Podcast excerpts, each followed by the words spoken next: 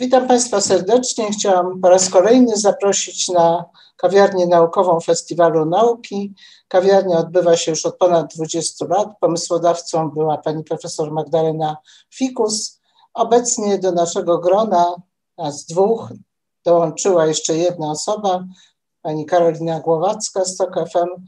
Bardzo się cieszymy, że się rozwinęła grupa organizatorów i mam nadzieję, że dzięki temu będziemy mogli, mogły w przyszłości proponować bardzo ciekawe spotkania.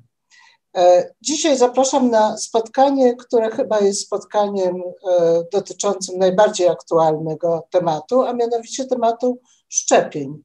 Poprosiłyśmy pana e, redaktora Marcina Rodkiewicza z Polityki, żeby zaprosił specjalistów, których sam przedstawi, i żeby można było porozmawiać w sposób rzeczowy, naukowy, oparty na empirycznych dowodach o tym, czy warto się zaszczepić przeciwko e, COVID-19. Mam nadzieję, że to spotkanie będzie okazją do rozwiania wątpliwości, do dowiedzenia się e, wszystkiego, co Państwo by chcieli wiedzieć na temat szczepień i do poznania rzetelnej wiedzy e, na ten temat. Chciałabym w tym miejscu także podziękować naszym współorganizatorom. No przede wszystkim Wszechnicy, dzięki której nagrywamy i spotykamy się w kawiarni mimo pandemii, ale także pozostałym, e, a mianowicie Radio Campus, Wyborcza, TOK FM i choć nie spotykamy się w Pałacu Staszica, to Pałac Staszica nadal pozostaje naszym partnerem i ciągle czekamy na moment, w którym znowu będziemy mogli się w nim spotkać. Życzę ciekawego wieczoru. Dzień dobry Państwu, witam bardzo serdecznie w kawiarni naukowej, tym razem poświęconej jednej z najważniejszych obecnie kwestii, czyli szczepieniom przeciw e, COVID-19. E, a Państwa gośćmi będą dzisiaj dwaj świetni eksperci, pan docent, doktor habilitowany Ernest Kuchar, przewodniczący zarządu Głównego Polskiego Towarzystwa Wakcynologii oraz kierownik Kliniki Pediatrii z oddziałem obserwacyjnym Warszawskiego Uniwersytetu Medycznego. Witam pana serdecznie. Dobry wieczór Państwu, dobry wieczór panie redaktorze. A drugim ekspertem jest doktor nauk medycznych, pan Jacek Mrukowicz z Polskiego Instytutu Evidence-Based Medicine w Krakowie oraz redaktor naczelny kwartalnika Medycyna Praktyczna Szczepienia. Witam również pana serdecznie. Dzień dobry panu redaktorowi, dzień dobry państwu. E, proszę Państwa, e, tak jak już powiedziałem, szczepionka przeciw COVID-19 jest jedną z najważniejszych spraw obecnie, e, z którą wiążą się ogromne nadzieje, że ona zakończy tę koszmarną pandemię, która nas męczy od roku. I na początek chciałem Państwu pokazać kilka slajdów, które no, umiejscowią nas, zaprezentują, w którym momencie my się znajdujemy w tej chwili ze szczepieniami, jak ta sytuacja wygląda. To będzie krótka prezentacja. Już powinno być widać. E, proszę Państwa, na tym pierwszym, ten pierwszy slajd pokazuje, e, jak wiele preparatów, e, jak wiele szczepionek jest w tej chwili opracowywanych. Jak widać, 10 zostało zatwierdzonych do użycia, 8 do, e, z pewnymi ograniczeniami, o tym jeszcze będziemy mówić, ale na tym slajdzie najważniejsza informacja znajduje się e, w tym miejscu. E, ona pokazuje, tutaj jest napisane, że mamy w tej chwili 68 szczepionek w trakcie badań klinicznych z udziałem ludzi, 68 preparatów. E, w tym 20 e, osiągnęło już ostatni etap badań klinicznych, a 90 preparatów e, znajduje się w tej chwili w fazie przedklinicznych badań, czyli z udziałem zwierząt. Ja w innych źródłach przeczytałem, że w sumie tych preparatów jest od 200 do 300. Źródła różnie, różnie podają te informacje, no ale w każdym razie mamy ogromną liczbę szczepionek. E, mam tu pewien problem z przełączeniem slajdu, o, ale już sobie z tym poradziłem. Ten e, drugi slajd przedstawia najbardziej zaawansowane szczepionki. Oczywiście na pierwszym miejscu znajduje się e, Pfizer BioNTech, którym to preparatem są już szczepieni Polacy, na drugim miejscu Moderna oraz preparaty chińskie i rosyjskie. Do nich też powrócimy w dyskusji, w rozmowie z ekspertami. Te trzy najważniejsze preparaty, bo oprócz Pfizera i Moderny to jest jeszcze AstraZeneca. Można powiedzieć, że to jest szczepionka, której, nad którą pracowano przede wszystkim w Wielkiej Brytanii. Ona została też tam zatwierdzona, czeka jeszcze na zatwierdzenie w Unii Europejskiej i w Stanach Zjednoczonych, ale to są te trzy szczepionki. E, tutaj na tym też slajdzie widać, że e, kiedy zaczęły się nad nimi prace, nad e, szczepionką Pfizera już w maju 2020 roku, tutaj są daty ich zatwierdzeń, jeszcze to nie jest zatwierdzenie w Unii Europejskiej. Natomiast oprócz tego mamy jeszcze cztery preparaty, które są, określę je dziwnymi trochę, dlatego że to są preparaty chińskie i rosyjskie. I tutaj sytuacja była o tyle dziwna, że zanim one zakończyły, a nawet czasami zanim weszły w fazę badań klinicznych z udziałem ludzi, już zatwierdzono je do Mm, stosowania. E, u ludzi to było stosowanie ograniczone, bo wśród żołnierzy, jak również e, wśród zagrożonego personelu medycznego. E, te szczepionki oczywiście nie są zatwierdzone jeszcze w Unii Europejskiej ani w Stanach Zjednoczonych. W bardzo niewielu krajach, oczywiście przede wszystkim w Rosji i w Chinach, jak wspomniałem, do tej sprawy też powrócimy. E, chciałem też Państwu pokazać slajd e, przedstawiający coś, co budzi e, spore obawy opinii publicznej. To znaczy pojawi się taka, pojawiła się takie przekonanie, że szczepionki, jak i między innymi szczepionka przeciw COVID-19 to jest dzieło wielonarodowych, ponadnarodowych koncernów farmaceutycznych, które zarabiają na tym krocie. Na tym slajdzie widać, że nie jest to prawda, dlatego że E, kolorem żółtym, takim żółto-zielonym, e, zaznaczono właśnie e, koncerny ponadnarodowe, i tutaj widać, że jeżeli chodzi o liczbę projektów badań nad, nad szczepionkami, to, to jest ten niewielki paseczek, 86 tutaj na różowo zaznaczony, to są firmy, to jest, to jest przemysł też farmaceutyczny, ale często to są na przykład nieduże, nieduże firmy e, biotechnologiczne. E, te, ten kolor niebieski i granatowy to są e, źródła finansowania publiczne albo, albo instytucje akademickie. E, ten slajd z kolei przedstawia sytuację w tej chwili, jeżeli chodzi o wyszczepienie e, populacji całego świata. W tej chwili podano 42, e, ponad 42 miliony dawek szczepionek w 51 krajach. Im ciemniejszy kolor zielony, tym tych szczepionek podano więcej. Oczywiście pewnie większość z nas patrzy, jak na tym, na tym tle wypada Polska. Wypadamy całkiem nieźle. Ja jeszcze pokażę drugi slajd, którym są zarówno podane liczby bezwzględne, czyli e, ile szczepionek, ile dawek podano w danym kraju i tutaj i obok są liczby względne, czyli ile, e, ile dawek przypada na 100 mieszkańców danego kraju. Tak jak policzyłem, jesteśmy na 13 miejscu. Sytuacja jest w, takim razie całkiem niezła. E, jeżeli chodzi z kolei o zamówione, zarezerwowane szczepionki, to przoduje, e, przoduje Kanada. Jak widać, e, ona zarezerwowała sobie ponad około czterech dawek e, na, w stosunku do tego, jaką ma liczbę mieszkańców, czyli sporo więcej. Niestety ten, też, ten slajd też pokazuje, jak niedobra jest sytuacja e, właściwie na południu od równika, bo to dotyczy, bo to dotyczy i Ameryki Południowej, i Afryki. E, te rejony są, jeżeli chodzi o szczepionkę, na tym etapie dosyć mocno zaniedbane. E, ostatni slajd z tej krótkiej prezentacji e, przedstawia coś, co chyba jest jednym z największych źródeł obaw i lęków opinii publicznej dotyczących szczepionek, dlatego że ludzie boją się i dyskutują, rozmawiają na ten temat, czy ta szczepionka przeciw COVID-19, nie jedna, ale w ogóle te szczepionki, nad którymi się pracuje, ale przede wszystkim szczepionki obydwie zatwierdzone, czyli szczepionki Pfizera i Moderny, czy one nie powstały zbyt szybko?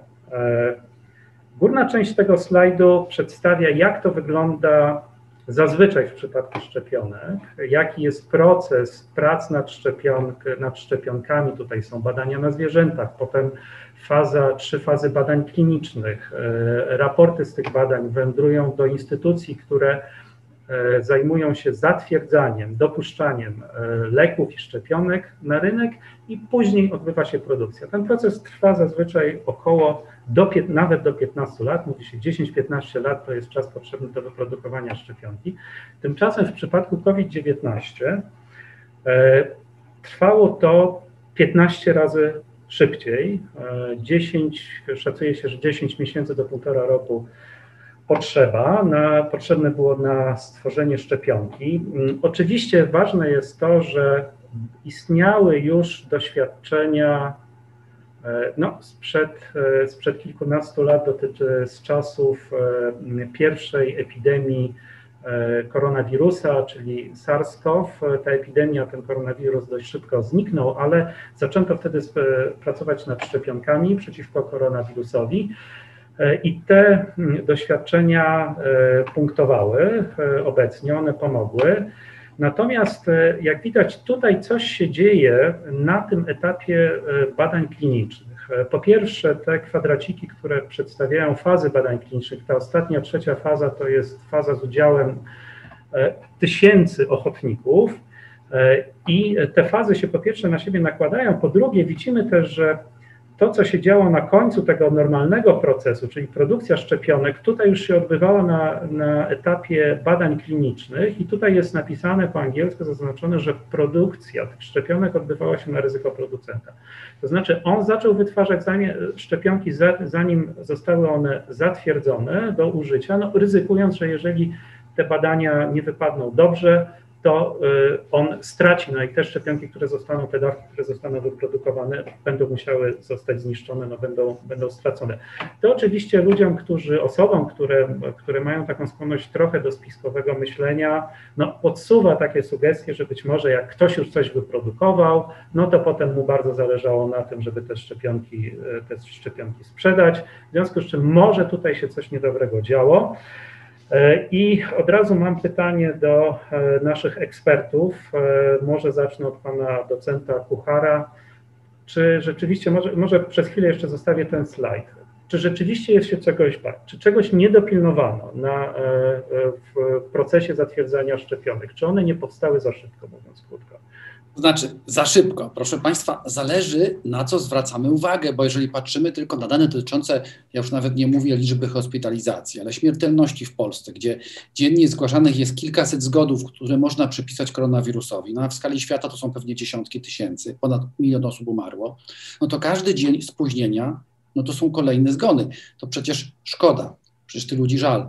Y, natomiast pan redaktor zwrócił uwagę na rzeczywiście rewolucję, y, nazwijmy to, w opraco- dopuszczaniu do użytku szczepionek, dlatego że one są dopuszczone wszystkie warunkowo, od tego zacznijmy. Badania, badania ym, kliniczne trwają, przy te badania trzeciej fazy Pfizer przynajmniej, bo akurat to sprawdzałem, zamierza jeszcze kontynuować przez dwa najbliższe lata. Także dane się pojawią, ale widocznie uznano, że te informacje, które mamy na na dzień dzisiejszy, czy na, dzień rejestracji, w porównaniu z zagrożeniem, bo ryzyko powinno się oceniać tylko przez porównanie z innym ryzykiem, bo nie ma czegoś takiego jak absolutnie, absolutne ryzyko, prawda? Trudno coś takiego sobie wyobrazić. Y, skłoniło do pośpiechu, ale zwrócę uwagę na jeden aspekt, o którym pan redaktor dotknął go pośrednio, ale nie zwróci, nie, nie, nie, nie, może, może nie, w, nie w tym znaczeniu, to o tym ja, chciałem powiedzieć. Rzeczywiście taki tradycyjny proces produkcji szczepionek, gdzie nie ma gwałtu, że tak powiem, powiedzmy, myślimy o nowej szczepionce przeciwko błonicy. Wybieram na poczekaniu pierwszy z brzegu przykład. Może trwać kilkanaście i dwadzieścia lat, bo rzeczywiście po fazie badań przedklinicznych mamy tą fazę pierwszą, na tych powiedzmy niewielkiej liczbie uczestników badania, niekoniecznie populacji docelowej, zdrowych, zazwyczaj po prostu dorosłych ludziach, których sprawdza się, czy ta szczepionka w ogóle jest bezpieczna, później mamy fazę drugą, prawda, gdzie dobiera się już dawkę, sprawdza się immunogenność, wreszcie fazę trzecią, kiedy sprawdza się skuteczność kliniczną w, w, w badaniu typowo, typowym z randomizacją i, i, i jak, jak to zwyczaj się, się, się dzieje. Natomiast, proszę Państwa. Y, Przepraszam, że ja wejdę w słowo. Y, czy moglibyśmy wytłumaczyć tylko od razu, żeby nikt y, nie miał jakichś wątpliwości, co to znaczy randomizacja? Randomizacja znaczy losowy podział. Chodzi o to, że e, na przykład na wystąpienie działań niepożądanych, czy skutków końcowych, czy ktoś, ktoś choruje, czy nie choruje, mają wpływ różne czynniki, bardzo dużo czynników indywidualnych, osobniczych, albo wręcz przypadek.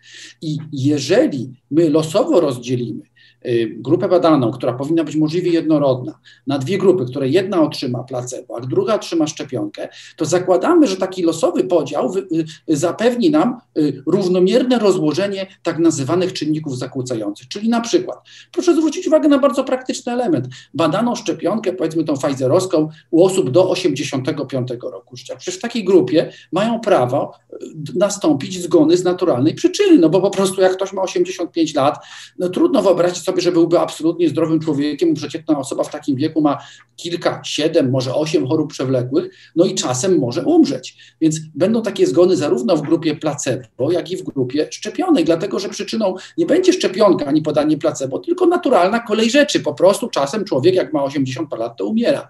I jeżeli tych zgonów będzie zbliżona liczba w jednej i w drugiej grupie, no to uznamy, że czy się szczepi, czy nie szczepi, to na te zgony wpływu, wpływu nie ma. Ale to jest taki pierwszy przykład z brzegu, który na poczekaniu Państwu przytaczam, ale chciałem wrócić do tego, co, co, co, co zamierzałem powiedzieć. Mianowicie zapominamy o jednym czynniku, który działa jako cudowny katalizator. Wspomniałem, że tradycyjnie te badania nad szczepionką trwały kilkanaście lat, ale proszę zwrócić uwagę, że pochłaniają ogromne kwoty, dlatego że dla firm farmaceutycznych to jest ryzyko. Najwięcej produktów odpada w trzeciej fazie.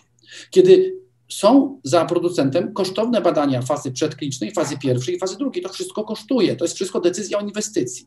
I dopiero jak produkt przejdzie pomyślnie badanie trzeciej fazy, to myśli się o, o tym, żeby opracować produkcję mas na masową skalę, wybudować stosowny zakład, czyli linię produkcyjną i wprowadzić do produkcji. Natomiast tutaj y, pieniądze zdziałały cuda.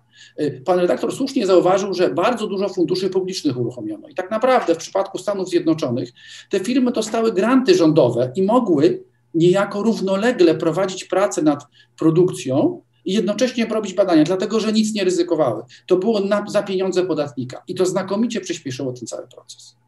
Zmienia, zdejmując po prostu z firm tak naprawdę ryzyko, ryzyko finansowe. One może sobie na własny koszt wyprodukowały, jak Pan mówił, aczkolwiek co do tego nie jestem wcale taki przekonany. Natomiast dostały miliardowe granty i to granty nieuzależnione od, od otrzymania skutecznej szczepionki. Teraz e, poprosiłbym doktora Mrukowicza. E, panie doktorze, czy te szczepionki, które zostały zatwierdzone i które do stosowania w Unii Europejskiej, a więc również w Polsce, czyli szczepionka Pfizera i szczepionka Moderny, czy, ona, czy te dwie szczepionki są równie bezpieczne jak preparaty, które przechodzą ten proces trwający kilkanaście lat? Czy te szczepionki, a mówiąc krótko, czy te szczepionki są bezpieczne i osoba, która będzie mogła z nich skorzystać, bez obaw może to zrobić? Chciałem wrócić do, nawiązać do tego, co przed chwilką powiedział pan docent Kuchar, że w tych badaniach, mimo że zastosowano tą prędkość pandemiczną y, i proces przebiegał dużo szybciej niż zwykle, nie pominięto absolutnie żadnego wymaganego etapu oceny bezpieczeństwa i skuteczności. I od początku zarówno agencje rejestrujące leki i szczepionki i dopuszczające je do użytku podkreślały bardzo mocno, i do tego przyłączali się również producenci, że bezpieczeństwo produktu jest absolutnym priorytetem, ponad nawet skuteczność. Dlatego nie było tutaj żadnej drogi na skróty, mimo że ta krótszy, ten krótszy okres do uzyskania produktu zarejestrowanego wiele osób y, może interpretować opacznie jako właśnie y, drogę na skróty, ale absolutnie chcę podkreślić, tak nie było. Wszystkie kryteria były dotrzymane. Y, co do bezpieczeństwa szczepionek, to proszę w pamiętać, że nie byłby na rynek dopuszczony do powszechnego użytku żaden produkt, który stwarza ryzyko większe niż sama choroba, której y, taki produkt ma zapobiegać. Więc to, co podkreślił pan docent Kuchar, y, bardzo ważne jest tutaj y, ocena bilansu korzyści i ryzyka. I wszystkie agencje rejestrujące instytucje, które dopuszczają te szczepionki do użytku zarówno w Europie, to jest Europejska Agencja do Spraw Leków, w Wielkiej Brytanii czy w Stanach Zjednoczonych Food and Drug Administration, przyjęły takie założenie, że dopuszczamy do użytku tylko te produkty, które są bezpieczne i ryzyko jakichkolwiek zdarzeń niepożądanych po tych szczepionkach jest dużo mniejsze niż mogłoby się zdarzyć przeciętnemu obywatelowi, który poddaje się szczepieniu w, w przypadku na przykład odmowy szczepienia i zachorowania na COVID-19, włącznie z hospitalizacją, powikłaniami, hospitalizacją i intensywną, leczeniem na oddziale intensywnej terapii, czy wreszcie zgonem. I ten bilans korzyści i ryzyka został bardzo dokładnie oceniony, i tylko na tej podstawie dopuszczono te produkty do użytku. Oczywiście bezpieczny produkt to nie znaczy wolny od jakiegokolwiek ryzyka.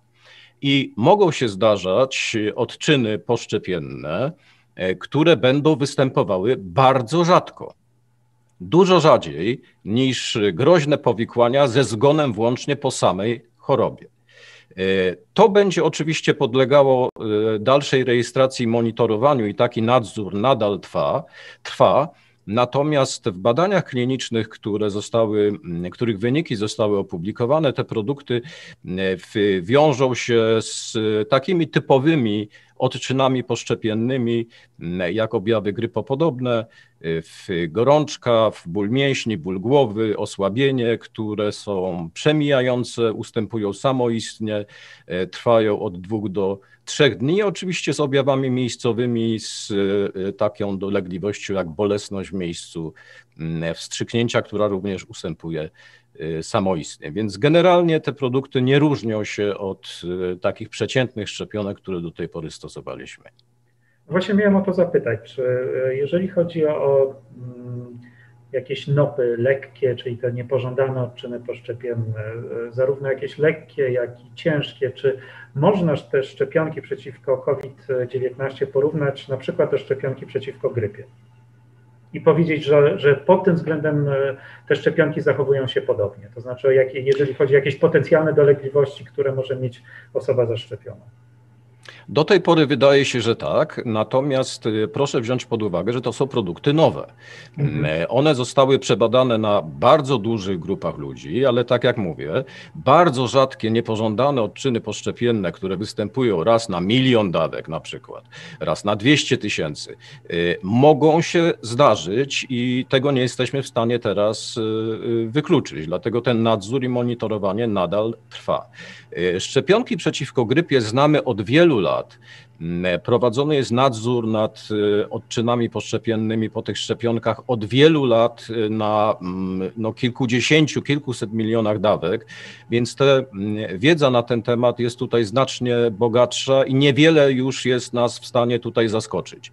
Natomiast w przypadku mm, nowych produktów, w tym szczepionek przeciwko COVID-19, mm, jak i każdego innego produktu, który jest dopuszczany do użytku, innej szczepionki, te informacje są oczywiście mm, nadal zbierane po to, żeby wprowadzać ewentualnie modyfikacje wskazań, przeciwwskazań i zasad szczepienia, ale tak jak y, powiedziałem na samym początku, co podkreślał również pan docent Kuchar, ten bilans korzyści i ryzyka, który jest podstawą rejestracji, już teraz wydaje się y, bardzo dla szczepionek korzystny i w, nie wiąże się z większym ryzykiem mm, niż sama choroba, która, e, której ma zapobiegać e, ta, ta szczepionka. Jest dużo mniejszy.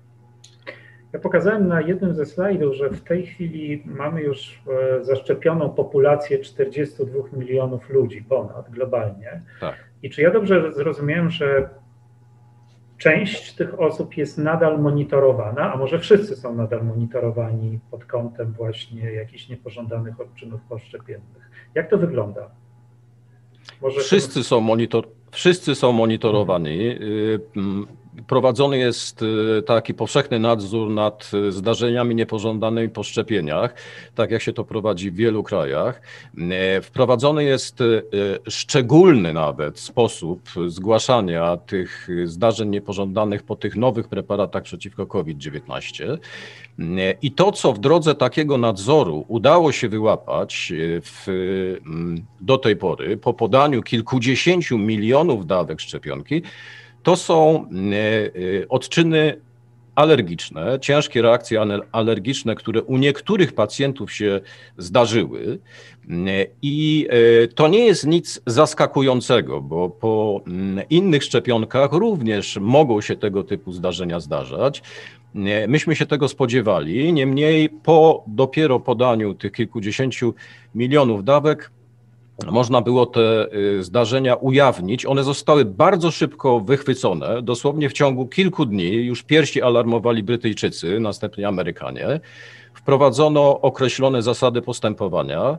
Y, y, wszyscy ci pacjenci dostali odpowiednie leczenie, ponieważ te ciężkie reakcje alergiczne potrafimy w odróżnieniu od COVID-19 leczyć skutecznie i szybko. E, i e, powrócili do pełnego e, stanu zdrowia. Każdy punkt szczepień jest przygotowany na to, żeby tego typu reakcje leczyć i oczywiście pacjenci są odpowiednio kwalifikowani do tego, żeby takie ryzyko zminimalizować. Ono się oczywiście zdarza. I to jest właśnie przykład, jak ten system nadzoru nad zdarzeniami niepożądanymi działa i po co się go prowadzi, żeby jak najszybciej alarmować i wprowadzać odpowiednie mm, ostrzeżenia i modyfikować zasady y, postępowania. Innych y, y, takich zdarzeń na razie alarmujących nie stwierdzono. Myślę, że doktor Murkowicz trafił tutaj w sedno. Proszę Państwa, tak jak agencje, które dopuszczają nową szczepionkę na rynek, powiedzmy EMA w Europie czy FDA w Stanach Zjednoczonych, oceniają bilans korzyści do ryzyka. Tak, my wszyscy dokonujemy takiej analizy na własny użytek. Mówiąc krótko, musimy ocenić, czy warto nam się szczepić. I żeby podjąć taką decyzję, to wa ważne, żeby kierować się obiektywnymi danymi, a nie swoim takim subiektywnym poczuciem ryzyka, które bywa błędne. Taki szkolny przykład, jak, jak proszę Państwa, zapytacie kogoś, co jest bardziej ryzykowne, czy jazda samochodem, czy, czy lot samolotem, to chyba trzy czwarte badanych powie, że lot samolotem, bo bardziej się wówczas denerwują. A my jesteśmy po prostu samochodem oswojeni. Ale statystyki dają nam zupełnie różne wyniki. Mianowicie, według statystyk, lot samolotem, mimo że nie mamy jakiegokolwiek wpływu wówczas, możemy się najwyżej mniej lub mocniej trzymać oparcia, y, jest zdecydowanie mniej ryzykowny niż jazda samochodem, bo po prostu znacznie więcej osób ginie w samochodach niż w samolotach. I to można sprawdzić. Także trzeba sobie jasno uświadomić, że takie nasze subiektywne poczucie, ocena ryzyka y, może być całkowicie odmienna y, od tego, jak jest, jak jest obiektywnie, czy jak jest naprawdę. Z czego to wynika? No, z takich różnych błędów myślenia, które popełniamy. Mówiąc krótko, nasz mózg nie jest stworzony do podejmowanie racjonalnych decyzji, obiektywne, obiektywnej oceny, oceny ryzyka. A mówiąc y, całkiem, całkiem poważnie, co się może najgorszego starzyć po szczepieniu? To to, co powiedział pan dr Mrukowicz, może, może wystąpić reakcja anafilaktyczna. No to jest rzeczywiście bardzo y, poważny stan, będący stanem zagrożenia życia, ale stan, który w przypadku udzielenia pomocy jest odwracalny. Jakie jest ryzyko takiego stanu? No mniej więcej jeden na 300 tysięcy, tak szacuje się obecnie, to jest więcej niż w przypadku innych szczepionek, bo w przypadku tych tradycyjnych szczepionek mówimy o 1 na milion, 1 na 2 miliony, mniej więcej tego rzędu wielkości.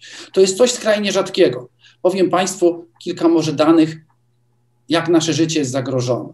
Y, idealnie zostało to zebrane możecie Państwo zobaczyć tabelę ubezpieczy, ubezpieczyciele, którzy ubezpieczają nas na, na, życie, doskonale to wiedzą i to do, do któregoś miejsca po przecinku.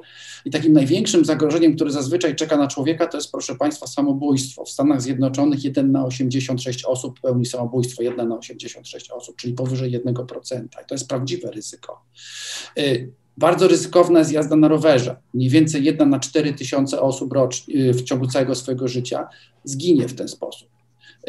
Znacznie bardziej ryzykowna jest jazda na motocyklu. Jedna, to cytuję dane amerykańskie z pamięci, mogę tam y, te, te liczby nieco zaokrąglać. W każdym razie y, jedna na 800 osób, która jeździ motocyklem, zginie z tego powodu.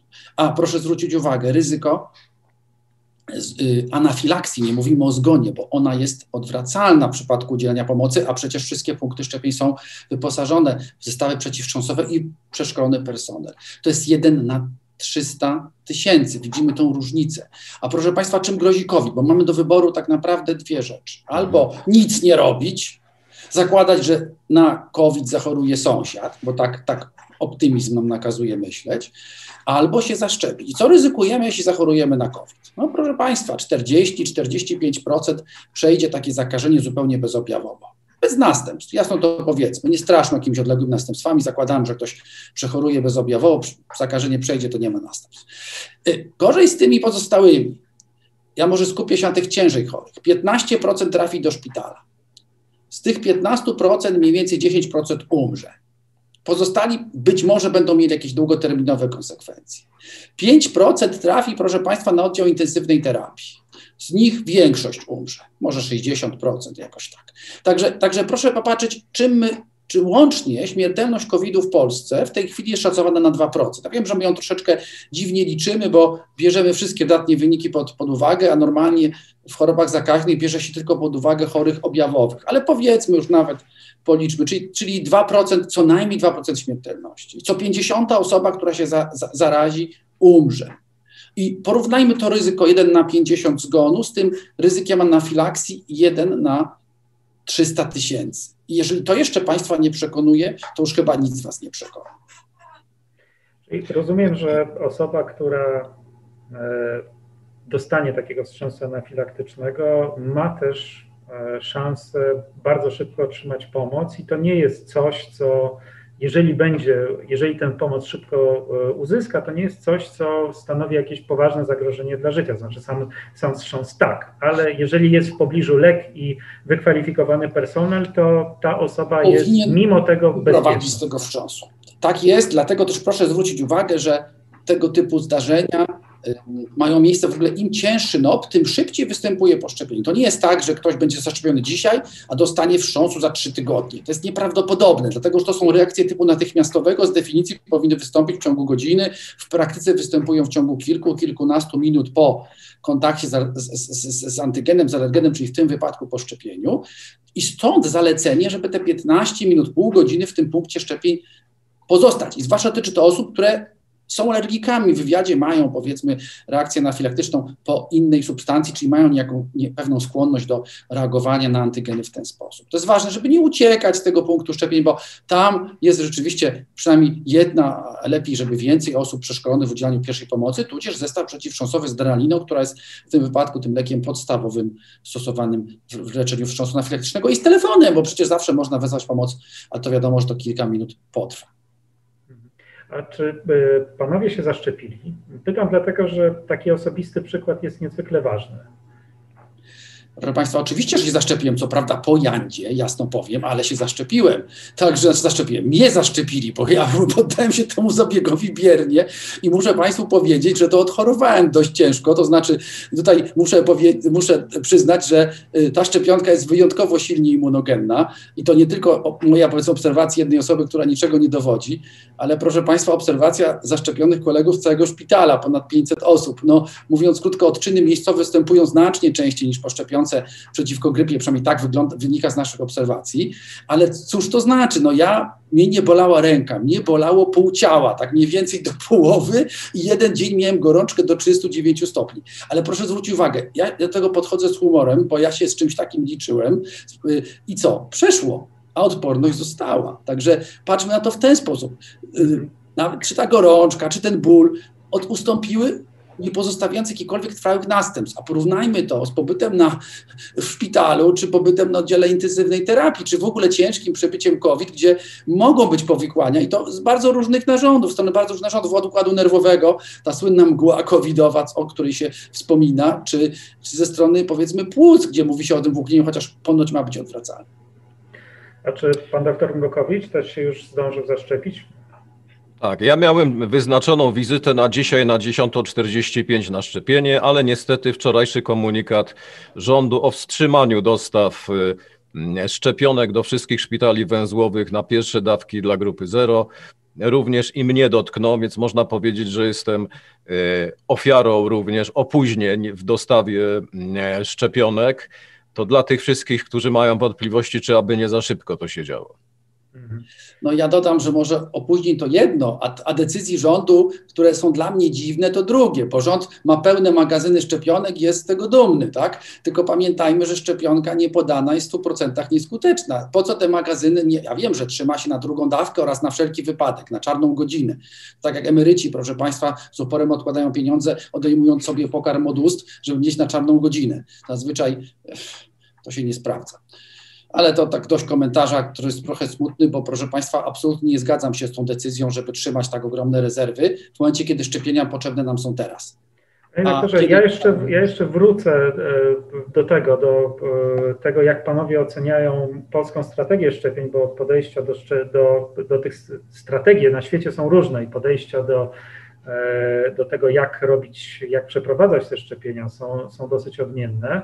E, natomiast jeszcze wcześniej chciałem zmierzyć się z kolejną obawą ludzi. To znaczy, że e, zarówno w szczepionce Pfizera, jak i w szczepionce Moderny zastosowano technologię, której jeszcze nie używano do tej pory e, w szczepionkach stosowanych u ludzi, czyli to są tak zwane szczepionki mRNA. I miałbym do Panów prośbę, żeby po pierwsze krótko i maksymalnie prosto wyjaśnić osobom, które nas oglądają, co to jest to mRNA, jak ta szczepionka działa i po trzecie, czy to, w związku z tym, że, że ta technologia została zastosowana po raz pierwszy, czy należy mieć jakieś obawy, czy powinniśmy mieć jakieś obawy dotyczące bezpieczeństwa? No, tam się pojawiały e, takie, no, nazwijmy to po imieniu, mity dotyczące tego, że czy ta szczepionka nie będzie modyfikowała materiału genetycznego człowieka. Może tym razem zacznę od pana doktora Mrukowicza.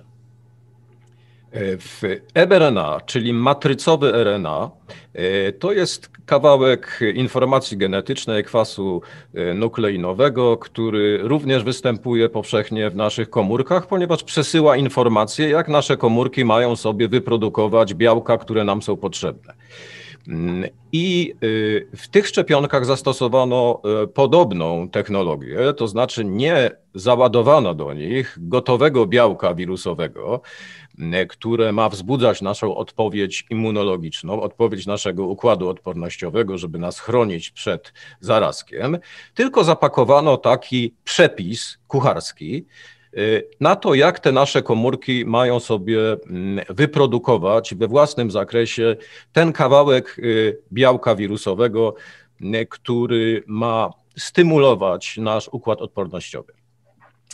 E, ta szczepionka jest podawana e, w mm, w zastrzyku domięśniowym, więc działa w okolicach miejsca wstrzyknięcia, głównie w naszych komórkach mięśniowych, do których to mm, ten list, ten przepis kucharski w postaci matrycowego RNA mm, się przedostaje. I tam w cytoplazmie, poza naszym jądrem komórkowym, gdzie jest cała nasza e, informacja genetyczna przetwarzana i zabezpieczona, jest produkowane na bazie naszej maszynerii, naszych własnych komórek, to białko y, wirusowe, które jako antygen jest później na powierzchni tych komórek przedstawiane y, komórkom naszego układu odpornościowego, które rozpoznają je jako obce y, i uruchamia się cała mm, odpowiedź układu odpornościowego dokładnie na tej samej zasadzie, jak podczas naturalnego zakażenia. To są dokładnie te same naturalne, chcę podkreślić, mechanizmy. Ten kawałek przepisu e, kucharskiego, czyli to matrycowe RNA, które w szczepionce zostało wniesione do naszego organizmu, zostaje bardzo szybko e, wyeliminowane, bo taka już jest natura e, tego kwasu nukleinowego, że on po prostu ma krótką żywotność i jest przez nasze własne enzymy rozkładany w, w komórkach do postaci zupełnie nieaktywnej. Więc nie ma obaw, że ta produkcja będzie odbywała się e, przez lata i przez całe życie. Ona jest krótkotrwała, tylko tyle, żeby pobudzić skutecznie nasz układ odpornościowy, żeby e, e, taki, żeby nauczył się rozpoznawać, rozpoznawać wroga w postaci wirusa. Więc absolutnie nie ma żadnej biologicznej nawet możliwości, żeby mRNA zawarty w szczepionce został zintegrowany z naszym e, genomem mm, i wpłynął w jakikolwiek sposób e, na funkcjonowanie naszych organizmów, czy zmieniał nas genetycznie. E, po prostu nie ma takiej możliwości, żeby ten kawałek kwasu nukleinowego zawarty w tych szczepionkach, mimo że one nazywają się genetyczne, mógł w jakikolwiek stopniu oddziaływać na nasz własny genom. Po prostu takie zjawisko w przyrodzie nie istnieje. Czyli e, działa to tak, że dostarczamy w szczepionce przepis na wirusowe białko, ten przepis wędruje do komórki, komórka produkuje białko, prezentuje je i co się z nią dzieje? Z tą komórką, e, która po pierwsze, jak wiele jest, może od tego zacznę, jak wiele jest tych komórek, które to są komórki e, i co się, i właśnie co się z nimi dzieje? To są komórki, jak powiedziałem, w okolicach, głównie w, okolicu, w okolicy miejsca wstrzyknięcia, głównie komórki mięśniowe i komórki mhm. immunologiczne, które jakby sprzątają to mm, miejsce, w którym doszło do mm, iniekcji, przywracają mm, prawidłowy y, stan, czyli y, usuwają te preparaty, które, które podaliśmy w postaci y, zastrzyku. I komórki mięśniowe, które mają na swojej powierzchni już to wyprodukowane według naszego przepisu podanego w szczepionce białko wirusowe, po e, pobudzeniu skutecznym e, komórek układu odpornościowego, one uruchamiają taki własny sygnał, że ponieważ jesteśmy zaatakowane przez to obce białko, więc e, w przechodzimy w stan nieczynny, popełniamy e, e, takie uśpienie, e, które powoduje, że właściwie komórka zostaje wysprzątana i usunięta przez komórki układu immunologicznego. Ponieważ te komórki są nieliczne, to oczywiście nie grozi to żadnym pogorszeniem stanu zdrowia, ale odczyn miejscowy, który usuwamy, odczuwamy, o którym mówił pan, pan docent Kuchar, to jest właśnie wynik tego sprzątania, że te komórki są e, niszczone, tak jak podczas naturalnego zakażenia nasze komórki w płucach, e, w oskrzelach, w wielu innych narządach, tylko że oczywiście tych komórek wtedy, które są zaatakowane przez wirusa jest znacznie więcej, dlatego ciężko chorujemy. A w tym wypadku kończy się na miejscowym odczynie bolesności, obrzęku czy zaczerwienieniu. Te komórki układu odpornościowego również e, mogą mieć możliwość pochłaniania tych cząsteczek e, białka wyprodukowanego przez komórki mięśniowe i przenoszą te komórki, te, te cząsteczki białka do okolicznych węzłów chłonnych. Tam odbywa się proces pobudzenia z kolei takich od odmiennych komórek odpornościowych, które mają zapewnić nam tak zwaną pamięć immunologiczną, e, czyli limfocytów, które e, e, zapamiętają, jak wygląda ten wirus i jak się przed nim bronić na długie miesiące, a liczymy na to, że to nawet będą lata. I w momencie, kiedy my się zetkniemy w przyszłości z takim wirusem, bardzo szybko uruchomią naszą armię wyspecjalizowanych żołnierzy, które są, którzy są w stanie bardzo skutecznie rozpoznać tego wroga i nie dopuścić do tego, żeby on zaatakował nasz, nasz organizm. E, tych komórek, jak powiedziałem, jest względnie nieliczne. One oczywiście tak samo jak podczas naturalnego zakażenia e, ulegną inwolucji w pewnym momencie i w po uzyskaniu właściwej odpowiedzi immunologicznej są eliminowane z naszego organizmu, jak to się dzieje podczas naturalnych procesów. Tu nie ma nic dziwnego lub nic nienaturalnego. E, pojawiło się trudne słowo inwolucja, więc jeszcze bym poprosił pana doktora Murkowicza o krótkie wyjaśnienie, bo nie każdy musi je znać. Zanik. Zanik. Eliminacja.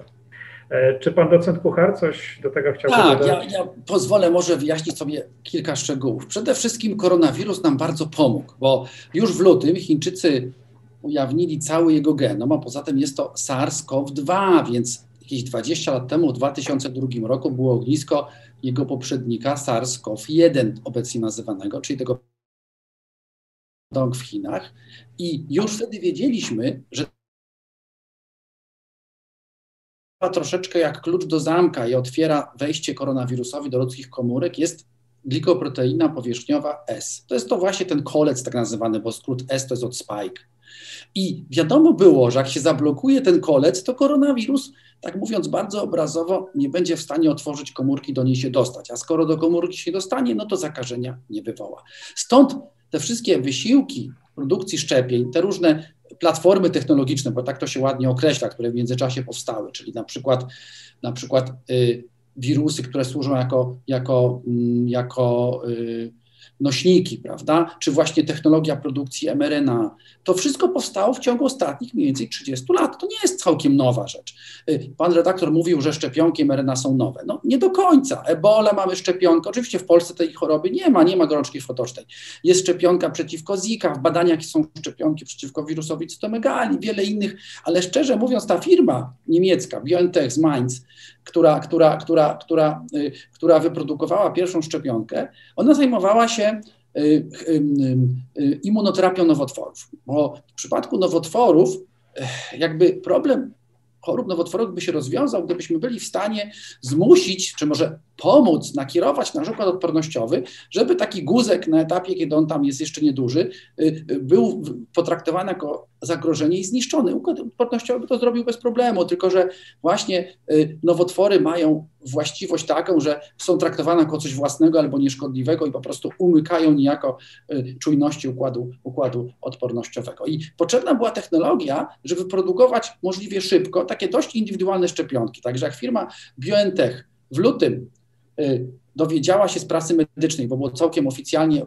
podane, o sekwencji y, koronawirusa nowego, to żaden problem było zaprojektować szczepionkę, która właśnie y, nakieruje się na to białko S, o którym wspominałem, bo to było jakby wiadome, czyli to pewne rzeczy, pewne szlaki były przetarte. To jest też informacja przydatna, żeby zrozumieć, dlaczego tak szybko poszło, dlatego że to nie była produkcja w ciemno, prawda? Wiedzieliśmy z góry, co, co, co potrzebujemy. I teraz parę słów wyjaśnienia, bo to mRNA brzmi tak egzotycznie, a cóż to takiego jest?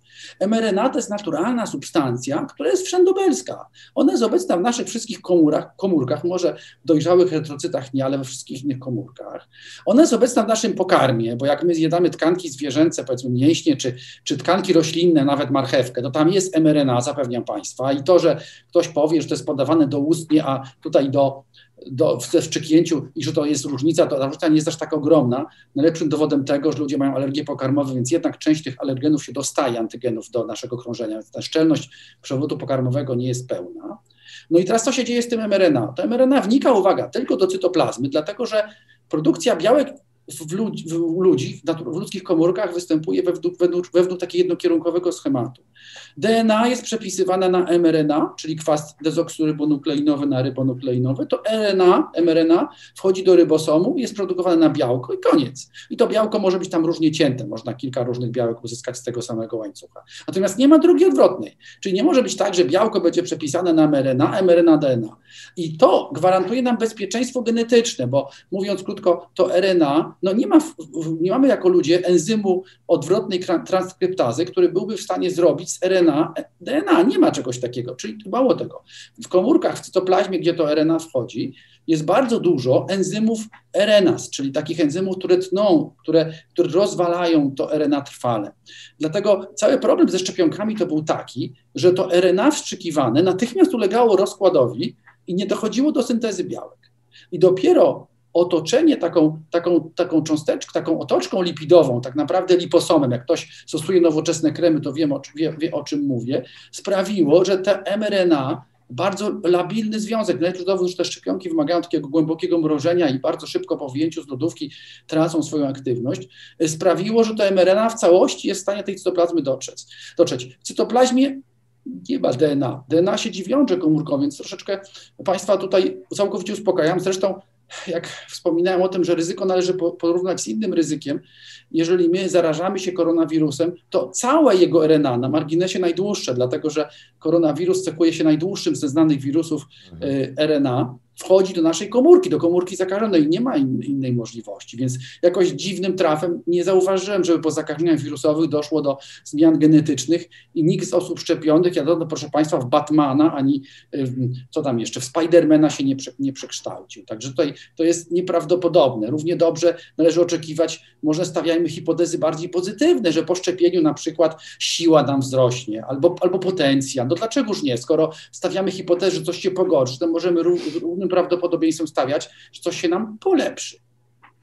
Ja tutaj jednocześnie zerkam na czat na YouTubie, na którym oglądają e, nas, e, ogląda nas grupa ludzi e, i będę od czasu do czasu czytał pytania, do których stawiania zachęcam i Pan Wojciech Kulesza pyta ekspertów, czy po pełnym szczepieniu można zarażać. Rozumiem, że chodzi o pełne szczepienie, czyli podanie dwóch dawek, bo mamy na razie E, w użyciu szczepionkę dwudawkową. Szczepionka Moderny też będzie e, dwudawkowa. Więc pytanie, czy, czy, można, czy można zarażać, czyli jak się domyślam, czy jak ktoś e, właśnie zostanie zaszczepiony, nabędzie tę odporność, to czy może już bez maseczki chodzić bezpiecznie, odwiedzać swoich starszych rodziców, dziadków, nie bojąc się o to, że ich zarazi.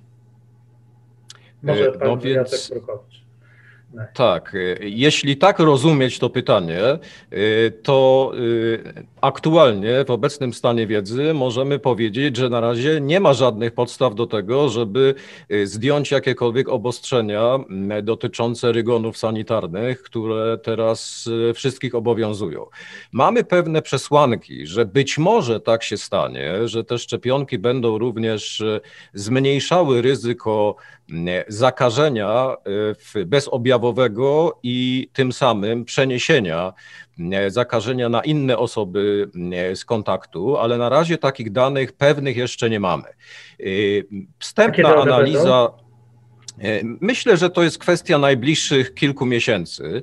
E, firmy mają te dane, zostały one zgromadzone w badaniach e, trzeciej fazy, które zostały opublikowane, stały się podstawą rejestracji. Niemniej nie wchodziły jeszcze w skład takiej szczegółowej analizy, która została wstępnie opublikowana w czasopismach naukowych dla wszystkich trzech szczepionek, które są obecnie w Europie zarejestrowane. Wydaje się, że wstępne takie dane szczepionki Astry Y, AstraZeneca Uniwersytetu Oksfordzkiego, szczepionki wektorowej, mm, y, dają podstawy przypuszczać, że Dwie dawki szczepienia mogą zmniejszyć ryzyko bezobjawowego zakażenia y, mniej więcej o około 50%, więc jest to mniej niż skuteczność szczepienia wobec y, zachorowania na pełnoobjawowy COVID. Niemniej również można liczyć z tym, że w pewnym stopniu będzie również zmniejszone ryzyko bezobjawowego zakażenia. To właśnie w takich przypadkach najbardziej obawiamy się, że może osoba zaszczepiona zostać zostać zakażona pomimo szczepienia i przenosić to zakażenie na innych. Nie mamy na razie podstaw do tego, żeby zdjąć obostrzenia sanitarne, między innymi noszenie maseczki w miejscach publicznych. Natomiast y, liczymy, że w pewnym stopniu również szczepienie zmniejszy ryzyko takich sytuacji, aczkolwiek może być to skuteczność mniejsza niż wobec pełnoobjawowych zakażeń. Natomiast gdyby rozumieć to pytanie trochę inaczej, to znaczy, czy po podaniu szczepionki może rozwinąć się zakażenie i taki człowiek, bo mówimy, że to jest przecież materiał genetyczny, kawałek wirusa mają sobie komórki wyprodukować to chcę podkreślić, że to jest tylko jedno niewielkie białko. To nie jest absolutnie cały wirus, więc nie ma możliwości, żeby po szczepieniu ktoś rozwinął zakażenie koronawirusowe, czy zachorował na COVID w wyniku tego szczepienia, ponieważ szczepionka absolutnie nie zawiera żadnego przepisu na cały wirus, tylko na mały kawałek białka. E, pan docent Kuchar, czy tak, ja bym parę słów uzupełnienia. Przede wszystkim te szczepionki są różne i nie, nie, musimy, musi, nie możemy wrzucać do jednego worka, bo są szczepionki zabite, jak mam w tej chwili, czyli to oparte na mRNA, które, uwaga, y, głównie oceniano pod kątem zapobiegania pełnoobjawowego, pełnoobjawowemu COVID-19. Bo proszę zwrócić uwagę, że po co my się szczepimy? My różne cele możemy mieć na myśli. Oczywiście brak zakażenia jest jednym z nich, ale celem głównym, tym pierwszorzędowym jest to, żeby ciężko nie chorować, żeby uniknąć pobytu na oddziale intensywnej terapii, żeby uniknąć pobytu w szpitalu. Gdybyśmy dzięki szczepieniu sprawili, że COVID stanie się takim przeziębieniem, no bo nie będzie pobytu w szpitalu, no to problem się rozwiąże, bo wtedy y, potrzeba lockdownu czy jakichkolwiek ograniczeń w gospodarce, w tym noszenia maseczek, znika. No bo jak nie zagraża to powikłaniami zdrowotnymi, no to jaki to problem? Nawet jeśli zarazimy, przechorujemy łagodnie, mam taką gwarancję, dzięki szczepieniu nie ma sprawy. I tu te szczepienia właśnie mają skuteczność ocenianą na 95% wstępnie. Mówię wstępnie, bo liczby tych chorych nie były aż takie wielkie, żeby nie mogło, nie mogło tam dojść do pewnych, powiedzmy, niedokładności. Y, a teraz druga rzecz czy chronią przed tak nazywanym, czy je wyjaławiają, tak to się określa chyba w piśmiennictwie, czyli mówiąc krótko, czy nigdy takiego wirusa nie będzie mieć w, nosie, czy tam w jamie nosowo-gardłowej, gdzie normalnie on może być w razie zakażenia. I tu jest problem, dlatego że te szczepionki zabite stymulują powstawanie głównie przeciwciał w klasie IgG, jak również komórek CD, CD4 helper i CD8 tych, tych cytotoksycznych, Natomiast nie powstają przeciwciała w klasie IgA, które siedzą na powierzchniach błąd śluzowych i chronią przed zakażeniem właśnie miejscowym śluzówek. Czyli tutaj mamy wątpliwości. Natomiast y, co do szczepionek, które zawierają y, te mm, nośnikowe wirusy, czyli te wektory, wektorowych szczepionek, do tego po prostu jeszcze nie wiemy. Musimy na to, na te wyniki, tu absolutna zgoda z doktorem Murkowiczem, poczekać i rzeczywiście nie śpieszyć się może z tym, z tym ściąganiem maseczek. I jeszcze jedno, też proszę nie ulegać fałszywemu, złudnemu poczuciu bezpieczeństwa, bo część osób już po szczepieniu, tak mówię bezpośrednio po szczepieniu, powiedzmy pół godziny po szczepieniu już uważa, że jest całkowicie bezpieczny. No obawiam się, że pół godziny po szczepieniu to szczepionka w najmniejszym stopniu jeszcze nie działa, poza tym, że ręka może boleć. To jeszcze jest, to jest, to jest, to jest to za wcześnie. Układ odpornościowy musi mieć te dwa tygodnie, miesiąc, y, żeby, żeby wytworzyć odpowiednio, y, odpowiednią, odpowiednio silną odpowiedź immunologiczną, czyli te przeciwciała i te komórki o których wspominałem. Także, także mm, proszę o tym pamiętać, że różne są cele szczepień. To, żeby nie chorować ciężko, bo zakażenie to jedno, ale jakie są kliniczne następstwa tego zakażenia, to jest drugie. Proszę zwrócić uwagę, że dzisiaj 40, może 45% przechodzi z, z nas y, zakażenie bezobjawowo. No i co? Czyli gdyby, gdybyśmy mieli gwarancję, że wszyscy będą przechodzić bezobjawowo, to problem koronawirusa stałby się były. To, to już nieistotny, prawda? Panie doktorze, ale czy ja dobrze zrozumiałem, że jeżeli za kilka miesięcy będziemy mieli, na przykład w połowie roku, będziemy mieli kilka szczepionek dostępnych w Polsce, e, to może się okazać, że niektóre z nich e, chronią przed przenoszeniem wirusa, uniemożliwiają przenoszenie wirusa, a niektóre nie? Tak, prawdopodobnie tak może być. Po prostu albo będą działały w różnym stopniu. To są w końcu różne szczepionki, ale proszę się y, nie dziwić, ich mechanizm działania jest no, zbliżony, ale jednak niedokładnie taki sam. Jeżeli podajemy materiał genetyczny, czyli to DNA, czyli jakby piętro wyżej w tym przepisie, i to potem będzie dopiero przepisywane na RNA i tak dalej, no efekt takiej szczepionki może być, może być nieco inny. Łącz, oczywiście ostateczny efekt w postaci ochrony y, to jest, jest taki sam, ale na przykład mogą być różnice w tym, w tym nosicielstwie. Ja mam nadzieję, że dr Murkowicz się ze mną zgodzi. Ja się skupiam na tych szczepionkach, które są, dlatego że to jest problem nasz, nasz, nasz codzienny. Jak dopiero zarejestrują nam szczepionki wektorowe, to wtedy będziemy może więcej o nich, o nich mówić. E, ciekawe pytanie się pojawiło. Ja kolejne pytania też będę się starał e, czytać, natomiast jeszcze dotyczące tej szczepionki mRNA. Mianowicie skąd wiadomo, że dwie dawki szczepionki wystarczy, a nie na przykład 3-4, skoro mRNA tak szybko ulega degradacji pod wpływem e, pod wpływem RNA? tych, tych enzymów. No właśnie, enzymów, tak, które niszczą. Y, tutaj mamy badania bardzo dobre. Tym punktem końcowym w badaniach było właśnie y, pełnoobjawowe zakażenie COVID, powiedzmy, i takowych, takowe nie występowały praktycznie w grupie szczepionej, więc ja zaryzykuję twierdzenie, że być może, być może jedna dawka nawet jest całkiem skuteczna. planując produkcję szczepionek przeciwko COVID-19, zakładano, że taka minimalna skuteczność to będzie 50%, bo to by nam zmniejszyło połowę liczby osób, które są w szpitalach, o połowę liczby, które w uproszczeniu mówię oczywiście, osób, które trafiają na oddział intensywnej terapii, to już byłoby wartość nie do przecenienia, dla której opłaca się już powszechne szczepienia prowadzić i produkować szczepionkę. Natomiast no, to właśnie potwierdziły badania trzeciej fazy, więc stąd wiadomo, gdyby nie te badania, moglibyśmy tylko domniemywać, ile tych dawek i tak dalej. Natomiast, bo ciągle nie mamy korelatu odporności, czyli powiedzmy jasnego wskaźnika, ile tych przeciwciał i których musi być, żeby, żeby, żeby, żeby, żeby można mówić, że osoba jest odporna. W tej chwili, proszę Państwa, wiemy na pewno, stąd warunkiem dopuszczenia szczepionki jest y, no, wejście do trzeciej fazy badań i wyniki z tych badań, czyli wykazanie, że szczepionka jest skuteczna w porównaniu z placebo. Odsyłam po, do, do, po szczegóły do, do badania klinicznego. One są wszystkie opublikowane, można je w pełnym, pełnym tekście ściągnąć w PubMedzie i naprawdę nie jest to język jakoś tak bardzo skomplikowany, żeby nie dało się przy odrobinie wysiłku tego samodzielnie zrozumieć. Ja jeszcze chcę dodać, jeśli mhm. można, y, bo rzeczywiście, tak jak pan docent Kuchar powiedział, mm, to, że system dwudawkowy wydaje się aktualnie najbardziej optymalnym systemem y, szczepienia, mm, wiadomo z, ba z badań y, fazy pierwszej, drugiej i trzeciej. Natomiast y, odnosząc się bezpośrednio mm, na, do odpowiedzi na pytanie, które zostało zadane, to y, czy mm, skąd wiemy, że nie będą potrzebne trzy albo cztery dawki? Wchodzimy tutaj w y, kwestię dawek przypominających czyli ponownego szczepienia przypominającego, które jest znane przecież z powszechnego użytku w, wielu, w przypadku wielu innych szczepionek, które powszechnie mamy, na przykład szczepienia przeciwko grypie, prawda? Czy szczepienia przeciwko tężcowi, w y, krztuścowi i błonicy.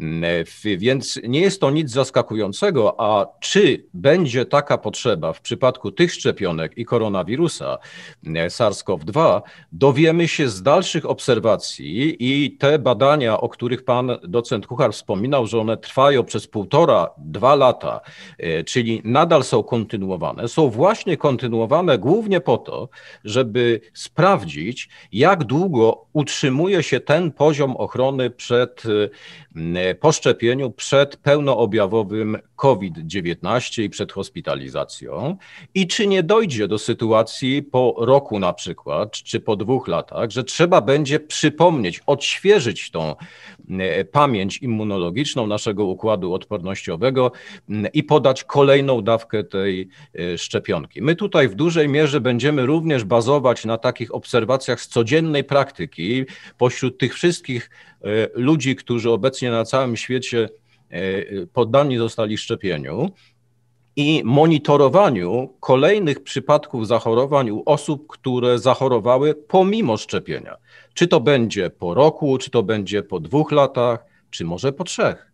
Jeżeli będzie taki sygnał, że rzeczywiście ta ochrona istotnie się zmniejsza, wtedy zostaną zmodyfikowane y, zalecenia i być może zostaną wprowadzone dawki przypominające. Na razie, zgodnie z wszystkimi wytycznymi i również y, wynikami badań, które teraz mamy, nie przewiduje się dawek przypominających. Wystarczą prawdopodobnie te dwie dawki. Ale co będzie, okaże się monitorowanie tej sytuacji jest cały czas na bieżąco prowadzone. Oczywiście pojawia się pytanie na czacie o skuteczność szczepionek. E, czy jak, na jak długo będą one e, zapewniały nam odporność? Jak to wygląda w porównaniu z przechorowaniem COVID-19? O, i to jest świetne pytanie, dlatego że znowu po, po, pozwala nam porównać, co by było gdyby, prawda? Czyli pozwala nam e, racjonalnie wybrać. I od razu powiem, że odporność poszczepienna, wbrew temu, co jakoś tak intuicyjnie uważamy, wydaje się być lepsza niż odporność naturalna, bo nam się wydaje, że wszystko naturalne jest lepsze, bo tak nas marketing uczy, że naturalny sok z pomarańczy jest lepszy niż tam syntetyczny i tak dalej. Natomiast y, w przypadku szczepień to nie jest prawda. Y, już dawniej mieliśmy takie doświadczenie, bo, bo chociażby ciężka choroba jak tężec, jak ktoś w ogóle przeżyje tężec, co jest duży, duży, dużą sztuką, to nabiera bardzo słabej odporności po naturalnej chorobie. Natomiast szczepienia sprawiły, że tężca praktycznie nie ma. Szczepienia są bardzo skuteczne, bardzo, bardzo immunogenne. Dokładnie taka sama sytuacja z pneumokokami. Jak ktoś miał pneumokokowe zapalenie płuc, to nie chroni go to niestety przed drugim epizodem takiej choroby. Natomiast szczepienia, gdzie udało się ten antygen polisacharydowy otoczki pneumokoków skoniugować z białkiem i sprawi, że staje się po prostu bardziej immunogenny dla naszego układu odpornościowego, są skuteczniejsze niż naturalne przechorowanie. I dokładnie tak samo jest z koronawirusem. Koronawirus zaburza układ odpornościowy. On sprawia, że nasz układ odpornościowy pełnia błędy. Y, jednym z tego dowodów jest to, że im ktoś ciężej choruje, tym ma wyższy poziom przeciwciał. A to wcale nie dowodzi, że, że to jest lepiej, bo też tam się tak wydaje, powiedzmy intuicyjnie, że im więcej tych przeciwciał, tym lepiej. Niestety nie. Nie można takich wniosków przenosić na przykład z badań przeciwciał anty-HBS, które rzeczywiście są korelatem odporności przeciwko wirusowemu zapaleniu wątroby typu B. W przypadku COVID-19 okazuje się, że jest możliwe takie, tak nazwane zjawisko cytotoksyczności zależnej od przeciwciał, czyli mówiąc krótko, przeciwciała zamiast pomagać, szkodzą. I im ktoś ma więcej tych przeciwciał, nie neutralizujących, tylko tych, które wywołują reakcję cytotoksyczną, tym gorzej. A po szczepionce takich przeciwciał nie ma. Po szczepionce, która zawiera nie wszystkie antygeny koronawirusa, tylko zawiera konkretnie wybrany ten antygen S, no to pojawiają się tylko przeciwciała anty-S. I to jest genialne w swojej prostocie. Bo organizm trochę działa w ciemno. Jak dostaje, proszę Państwa, wirusa, to produkuje przeciwciała i komórki przeciwko wszystkim antygenom, jakie są eksponowane.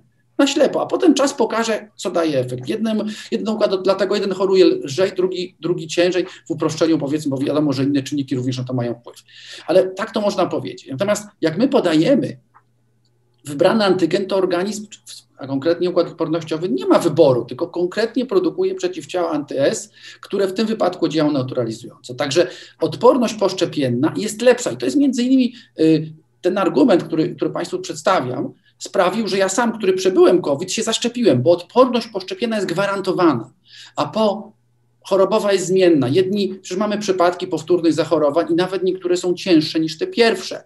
Także trzeba krótko powiedzieć, odporność po chorobowa jest niepewna. Niepewna po prostu. Jedni mają odporność, drudzy nie mają i badaniem tym prostym przeciwciał, co często ludzie lubią robić i robią, no niestety tego nie stwierdzi. E, kolejne pytanie z czatu, e, nawiązujące do tych skutków e, ewentualnych nowej szczepionki. Mianowicie, czy są jakieś badania, które pokazywały, że mogą wystąpić odległe skutki, ktoś tutaj pyta nawet po 3,5 roku, jakieś odległe skutki szczepienia, negatywne oczywiście.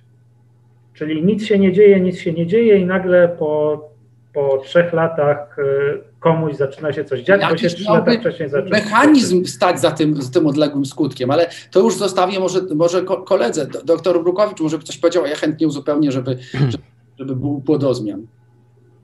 E, proszę Państwa, więc e, odpowiadając na to pytanie, chcę powiedzieć, że jeszcze raz wracam do tego, że bezpieczeństwo produktów było absolutnym priorytetem zarówno dla e, agencji dopuszczających produkty do powszechnego użytku, jak i dla producentów.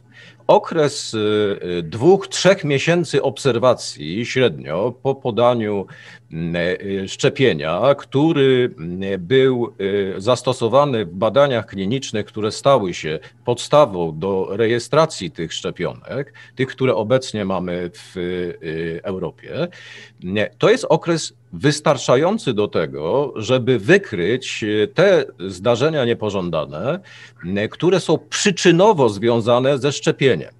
No, nie potrafię sobie przypomnieć, być może ty, Erneście, będziesz mógł coś uzupełnić, ale nie potrafię sobie przypomnieć w historii badań nad szczepieniami, żeby wykryto e, w przypadku szczepionek, które mają podobny mechanizm działania, czyli nie zawierają żywych drobnoustrojów, ani wirusów, ani bakterii, żeby wykryto jakieś zdarzenie niepożądane, przyczynowo związane ze szczepieniem, które ujawniłoby się po dwóch miesiącach od szczepienia. Najczęściej to jest w ciągu pierwszego miesiąca, e, ewentualnie do dwóch miesięcy. Natomiast w okresie dłuższym y, jest to niesłychanie mało y, prawdopodobne. W związku z tym, oczywiście, ten nadzór cały czas będzie trwał, ale wydaje się być to naprawdę bardzo mało y, prawdopodobne. Więc ten okres dwumiesięczny to jest okres wystarczający, żeby z dużą pewnością powiedzieć, że zdarzenia niepożądane, przyczynowo związane ze, z podaniem szczepionki mogą się ujawnić. Oczywiście w badaniach klinicznych mogliśmy rozpoznać te zdarzenia niepożądane, które zdarzały się dostatecznie często. Natomiast takie, które zdarzają się 1 na 100 tysięcy, 1 na 200 tysięcy, jak mówiliśmy o tych reakcjach anafilaktycznych, zostały szybko bardzo wychwycone podczas rutynowego stosowania szczepionki w masowych szczepieniach i odpowiednia reakcja została tutaj zastosowana. Ernest, czy pamiętasz o jakichś zdarzeniach, długofalowych następstwach, które by po trzech latach się ujawniły? Znaczy, nie pamiętam, ale zakładam z góry, że możemy wszystkiego nie wiedzieć. Proszę Państwa, dopuśćmy możliwość, że wszystkiego nie wiemy, ale mamy mimo wszystko pewne argumenty, bo tak, po pierwsze, brak mechanizmu biologicznego. No niby jak miałby ten, ta szczepionka działać, kiedy już jej nie ma? To mRNA się rozpada w ciągu kilkudziesięciu godzin i już go nie ma. Nie ma. Z kolei białko S jest na powierzchni komórek, które prezentują antygen przedstawiony układowi odpornościowemu i też po jakim czasie go nie ma. Nie ma. To co się ma stać za 3 lata? Na tej samej zasadzie możemy sobie, proszę Państwa, gdybać, że dzisiaj na przykład uderzę się lekko w głowę, a za 5 lat coś się z tego powodu stanie. No, a niby dla, dlaczego? I niby na jakiej zasadzie? Stąd ja już mówiłem na początku, że im odczyn jest cięższy, tym jest bardziej prawdopodobne, że występuje tym szybciej, no bo jakże ma wystąpić, prawda? A, I przejdźmy do drugiej rzeczy. Nawet jeżeli, załóżmy nawet hipotetycznie, oczywiście nic takiego nie mówi, ale załóżmy hipotetycznie, że są pewne następstwa odległe szczepionki, na przykład osłabienie. No to w takim razie takie same następstwa, tylko silniejsze, będą następstwem naturalnego zakażenia wirusem, bo tam jest to samo białko S, tylko jeszcze więcej, to, to samo mRNA i tutaj jest żywy drobnoustrój, który się replikuje, czyli rozmnaża i który może gdzieś tam jeszcze powiedzmy przeżyć gdzieś w jakimś zakątku naszego organizmu. Także proszę Państwa, nawet gdyby porównywać takie rzeczy, no to i tak szczepienie jest bezpieczniejsze. I tak wszystko wskazuje na, na korzyść szczepienia, bo jeżeli mam do wyboru szczepić się albo zarazić, no to dalej. Natomiast to jest przykład takich argumentów, które sieją niepokój, bo zawsze, proszę Państwa, coś można powiedzieć, co się stanie, nikt nie wie, co będzie za pięć lat. No proszę Państwa, ja podam, ja jestem przykładem skrajnego działania niepożądanego. Ja, proszę Państwa, jako student zaszczepiłem się przeciwko grypie i pięć lat później się ożeniłem, proszę Państwa, i to co wyobraźcie. No więc, więc, więc no, no, no jeśli Państwo nie widzicie tutaj związku przyczynowo-skutkowego, no to widocznie mało widzicie, tak? E, jeszcze może... może... Tak? Warto może jeszcze dodać, uzupełniając tą wypowiedź, że e, to jest, proszę Państwa, nowy czynnik zakaźny. E, jesteśmy w trakcie pandemii. Pandemii dlatego, że całe populacje na świecie nie miały kontaktu z tym nowym zarazkiem żeby nabyć odporności, my musimy się skontaktować z tym zarazkiem albo w sposób naturalny, czyli z dzikim wirusem i przechorować COVID-19, ewentualnie przejść zakażenie bezobjawowo, ewentualnie przejść szczepienie, żeby ubiec taką sytuację, która z nienacka mogłaby na nas spaść, jak zachorowanie, czasem ciężkie, czasem zakończone pobytem na intensywnej terapii i zgonem. Więc szczepienie jest tutaj pewnym scenariuszem, który jesteśmy w stanie kontrolować, zaplanować i panować nad tym wszystkim, co się po nim wydarzy. Natomiast w przypadku y, naturalnego zakażenia i zachorowania, no, to jest grom z jasnego nieba. Nie jesteśmy w stanie się ustrzec, y, no chyba, że będziemy cały czas żyli w pewnej bańce, izolowali się, nie wychodzili z domu, nie wpuszczali innych. Y, no oczywiście jest to jakiś wybór, ale czy można z tym wyborem długo żyć? No to zostawiam do oceny każdemu z Państwa. Można, jeżeli ktoś kogoś stać i może sobie kupić bezludną wyspę i na niej powiedzmy długoterminowo przebywać, to jest to jakieś wyjście, ale jasno powiedzmy mało prawdopodobne, mało trudne do realizacji. Natomiast no tam może coś więcej. Właśnie y, cofnijmy się w czasie do, do historii szczepień. Pierwszą szczepionką, my tak dzisiaj mówimy, to było po prostu celowe zakażanie wirusem ospy krowiej tak nazywaną krowianką, stąd pochodzi zresztą nazwa szczepiona, szczepionka wakka to krowa, wakcynia to właśnie ta e, ospa krowia, czyli wakcynacja to jest de facto takie, nazwijmy to w tłumaczeniu na polskie krowienie. I proszę zwrócić uwagę, co zyskiwano. Okazało się, że takie zakażenie ospą krowią chroniło przed znacznie groźniejszą chorobą, jaką była ospa prawdziwa. Przypomnę, choroba już nie występująca na świecie, jedyna, którą nam się udało wyeliminować y, od 40 ponad lat, która groziła 20, czasami nawet 40% śmiertelnością. A na krowiankę się nie umierało. Na, po krowiance, owszem, dostawało się gorączki, pozostawały takie brzydkie um, wykwity i potem blizny w miejscu miejscu zarażenia, które polegało na tym, że się skórę nacinało, ale się nie umierało, nie chorowało się ciężko. I to był ten zysk, ale od tego czasu, proszę Państwa, myśmy poszli do przodu. Czyli można traktować szczepienia, my, my je troszeczkę odmitologizujmy, jako takie bardzo łagodne, kontrolowane zakażenie w cudzysłowie, no zakażenie w przypadku wirusów żywych, powiedzmy, ale w przypadku zabitych to nawet nie jest zakażenie. I co my proszę zobaczyć, jak mamy to wszystko pod kontrolą? Choroba przychodzi nie w porę. Zakazić się możemy dużą dawką wirusa, co wpływa negatywnie na y, przebieg, no bo wiadomo, że wtedy układ odpornościowy, że tak powiem, jest w gorszej sytuacji logistycznej niż jak zakazimy się małą dawką wirusa. Zawsze wtedy ma, ma, ma, ma tą przewagę, powiedzmy, liczbową. A co my robimy ze szczepionką? Po pierwsze, szczepimy wtedy, kiedy nam to pasuje, czyli wybieramy sobie zdrowych do szczepienia, nie jak ktoś jest akurat źle się czuje, czy jest, jest chory. Druga sprawa, ta dawka w szczepionce jest ściśle określona, taka mała, najmniejsza jak się da, nawet z względów ekonomicznych, żeby tylko wyzwoliła odporność, natomiast najmniejsza jak się da. No i wreszcie zmieniamy drogę zakażenia, bo proszę zobaczyć, normalnie to zakażenie następuje przez śluzłówki, a tutaj mamy wstrzyknięcie domięśniowe, co też zmienia, ma wpływ na przebieg, na przebieg choroby, czyli jakby bierzemy kontrolę nad zakażeniem i tyle. Natomiast mechanizmy, które, które, które, które wykorzystują szczepienia, są dokładnie te same naturalne mechanizmy odporności, y, które, których wykorzystujemy w czasie zakażenia. Więc nie róbmy, proszę Państwa, z tego nie wiadomo jakiej, jakiej y, sztucznej, sztucznej procedury. Kolejne pytanie jest dosyć szczegółowe y, i odnosi się, jak się domyślam, do obaw szczepionki, a płodność ciąża. Mianowicie, jak panowie eksperci odniosą się do uwag o podobieństwie białka S y, kolca wirusa do syntycyny odpowiedzialnej za zagnieżdżanie się łożyska? Kto ma głos? Y, może pan doktor Mrukowicz. Od niego zaczniemy.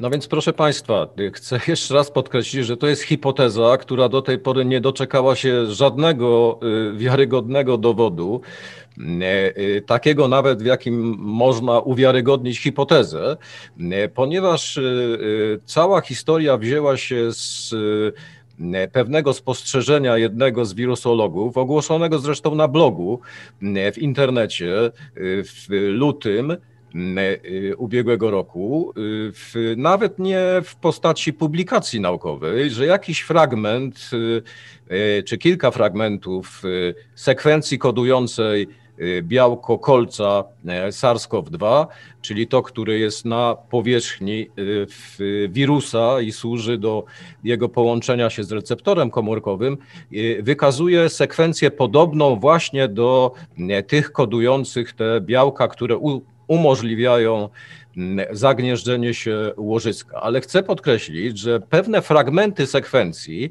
to nie znaczy, że to jest podobieństwo całego białka.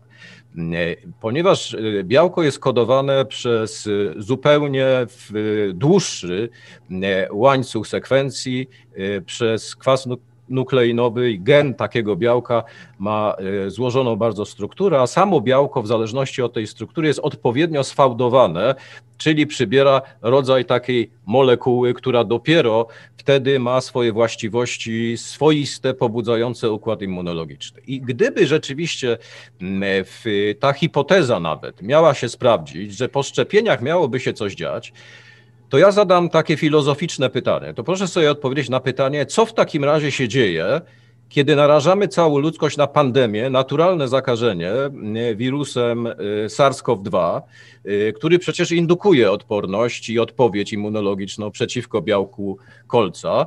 Y, I to, jak pan docent mówił, czasem bardzo silnie. I no, właściwie można by powiedzieć, że w wyniku tych naturalnych zakażeń i pandemii grozi nam depopulacja.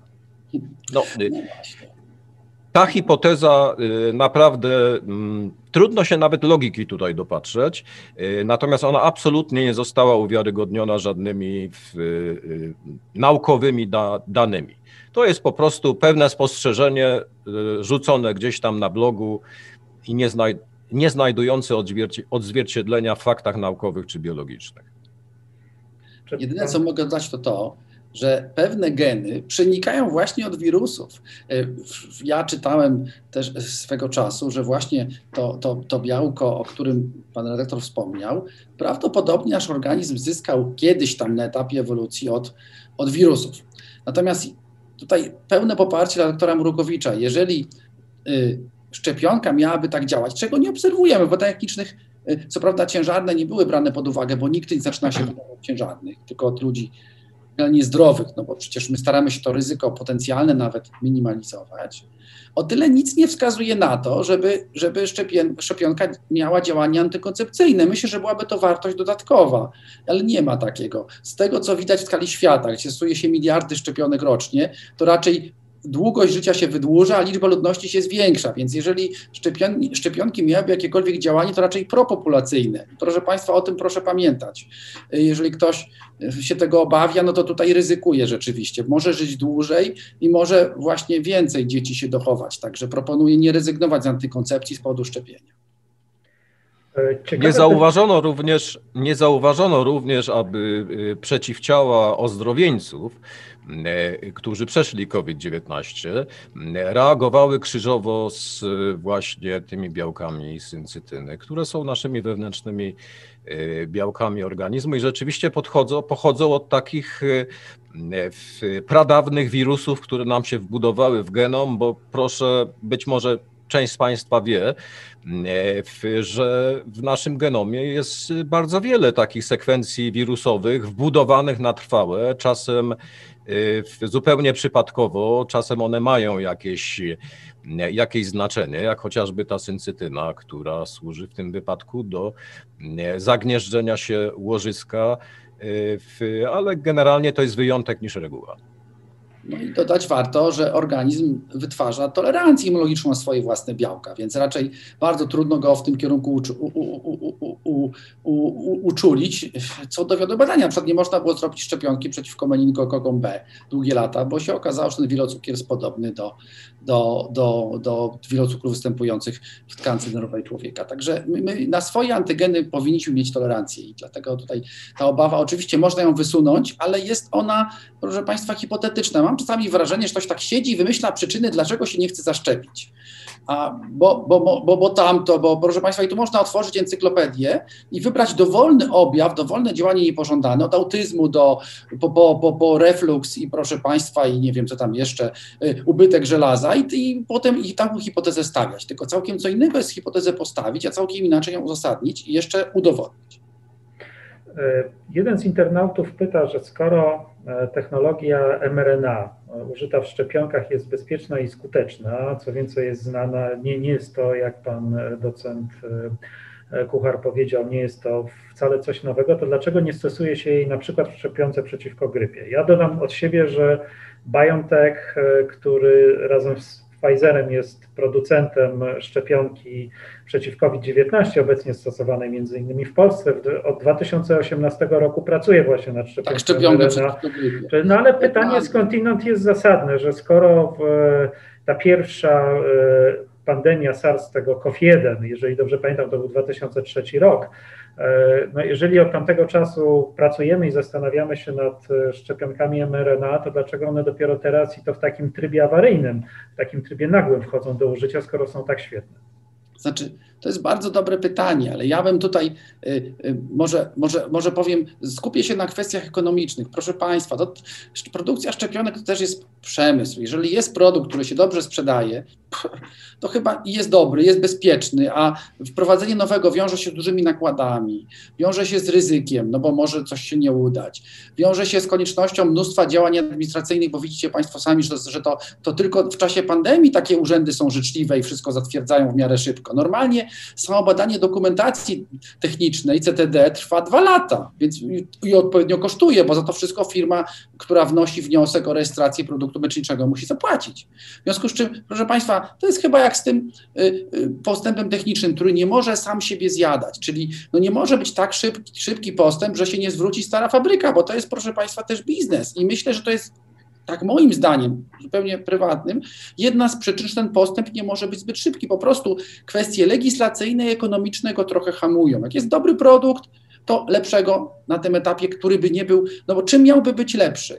tańszy w produkcji, skuteczniejszy. No, to, to, badania trwają tak na spokojnie, bo nikt nie chce włożyć dużych pieniędzy, ryzykując, że, że to się po prostu nie, nie zwróci. A do kwestii medyczne oddam doktorowi Mrukewiczowi. Y, ja chciałem jeszcze dodać tylko, że to nie jest kwestia tylko opracowania samego y, przepisu na białko, czyli matrycowego RNA. To jest również y, cała technologia tego wehikułu, który ten przepis kucharski, to matrycowe RNA w szczepionce ma dowieść do docelowych komórkach, naszych własnych komórkach, w których to białko będzie produkowane.